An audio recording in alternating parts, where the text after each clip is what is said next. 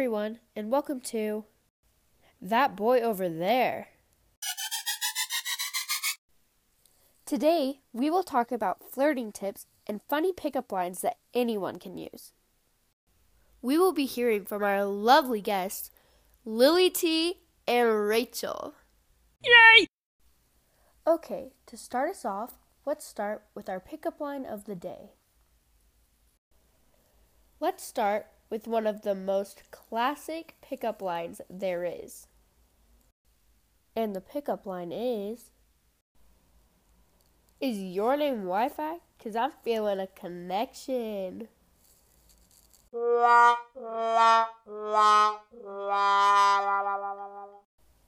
Okay, now I know that's probably one of the cheesiest things I've ever heard myself say and you've ever heard me say, but we'll be able to hear some more clever, good pickup lines in our interviews in a few minutes.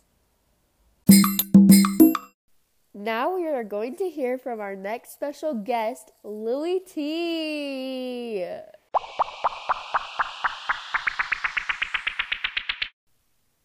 Okay, Lily. First question is What are a few of your most clever pickup lines? If you were on the McDonald's menu, you'd be the McGorgeous. the next one I have is You can call me Nemo because I'm never afraid to touch the butt. Uh, okay. Next one, please. If you were a fruit, you'd be a fine apple. uh, well, I guess I like fruit. Do you have a sunburn or are you always this hot? And the last one is a bit of a poem. Roses can be red, violets aren't freaking blue. This is an actual correct poem. Bottom line, I'd like to kiss you. Well, that's just lovely. Since we have your wonderful pickup lines now, our listeners were wondering what you think is the real role of a pickup line. I think the purpose of a pickup line is to introduce yourself, breaking the ice between you and someone that you find attractive by showing them your sense of humor and your flirtatious side. I totally agree with your answer, but now just for fun, let's look at the dictionary definition. The Urban Dictionary defines it as a one line flirt that can sometimes be effective, but usually comes off as cheesy and stupid. Sounds about right. Lily, do you have any dating or flirting tips to share, and how would they help you make a good first impression? Oh, well, there are definitely a few, but I'd say my favorite comes from a movie scene. If you go on to Amazon and you rent the movie Jumanji 2017 version, you will find that there is a section of it devoted to flirting. In that section, it teaches you how to flirt with proper poise and clever little lines, tips, and tricks. Okay, now I don't know about the listeners, but I'm going to rent that movie right now. And the last question I have for you is how would you get ready or pumped for the perfect date and what would you do? How I get pumped for my dates. I just look up a picture of my date on the internet and print it out. That way, as I'm getting ready, I can look at the picture of my date so I'm not scared or confused at all for when the date actually happens. This will prepare you for face face to face interaction with your date, and it will leave it will make you leave any of your nervousness at the house.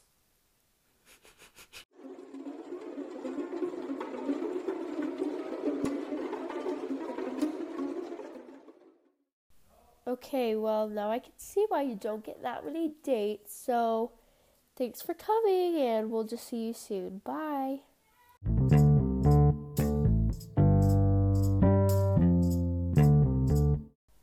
Okay, now we are going to hear from our fantabulous, flirtatious beauty, Rachel. Okay, Rachel, I recently learned that you have a new growing crush for a special someone.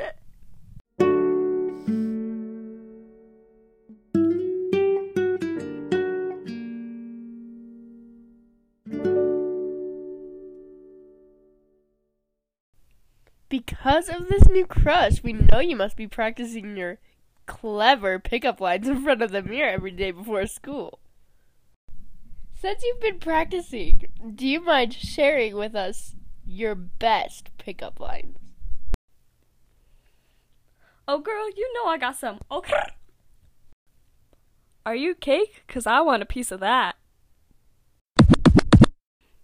If you were a steak, you would be well done. I guess you can never go wrong with food as the topic. If nothing lasts forever, will you be my nothing?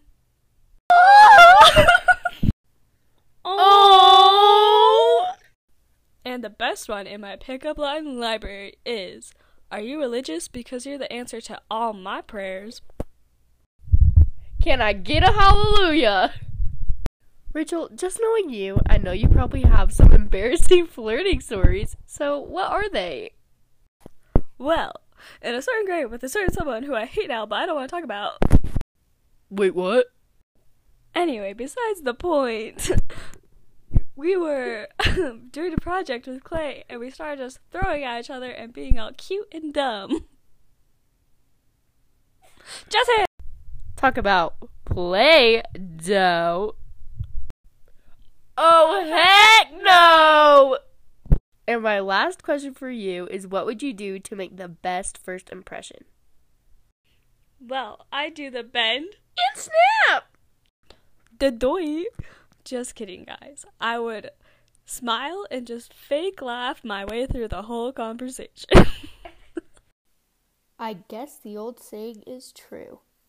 Fake it till you make it. Okay, thank you so much, Rachel, for coming. We've loved having you, and we will definitely use some of those helpful tips the next time we find that boy over there. It is now time for Dates Gone Wrong. For this piece of That Boy Over There, we will be reading off funny slash embarrassing first date stories off of the internet. I will also be reading off some stories from my family and friends. Get ready, because it's about to get good.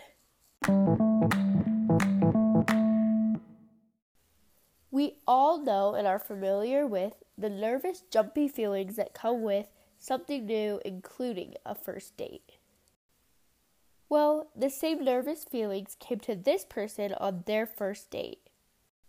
The same thing happened to this person who shared their story on www.theodysseyonline.com 13 embarrassing first date stories. In their story, they state, I was so nervous and excited to go on this date that I put on two different boots in the process of getting ready. I did this so I could pick which one looked best. Apparently, they both did. The whole night I felt like people were looking at me, thinking, wow, this outfit is fire. But I was really wearing two different colored shoes. Tragic. But for real, I cannot imagine how embarrassed they must have been. And for the last story, I'm going to share a story from my own family. This story is about my mom and dad on their first date with my mom's family. And we all know that when you throw family into the mix, it always turns into a, well, disaster. Anyway, on with the story. So, my parents had been dating for a while now. They were in college and we're getting pretty serious. My mom's parents thought it would be nice if my mom's family and my dad all went out to dinner. So, of course, they went out to my mom's family's favorite restaurant, P.F. Chang's. This was my dad's first time going to P.F. Chang's. He didn't really grow up going out to fancy restaurants like this or eating fancy food. Just keep that in mind. Everyone ordered their food, and my dad decided to order shrimp. So, after visiting for a while, the waitress finally brought them their food. Everyone started digging into their food, including my dad. My dad grabbed the shrimp and popped the whole thing into his mouth, including the tail. My mom's family was shocked and just stared at him. My dad felt so uncomfortable and had no idea what he did wrong. They all sat at the table in silence until my mom's eight year old sister, Chrissy, finally said, What are you doing? Aren't you gonna take the tail off first? My mom still laughs till this day telling the story. She could tell how embarrassed my dad was and how dumb he felt. I mean, even an eight year old knew how to eat shrimp better than him. But who cares? Because they all lived happily ever after.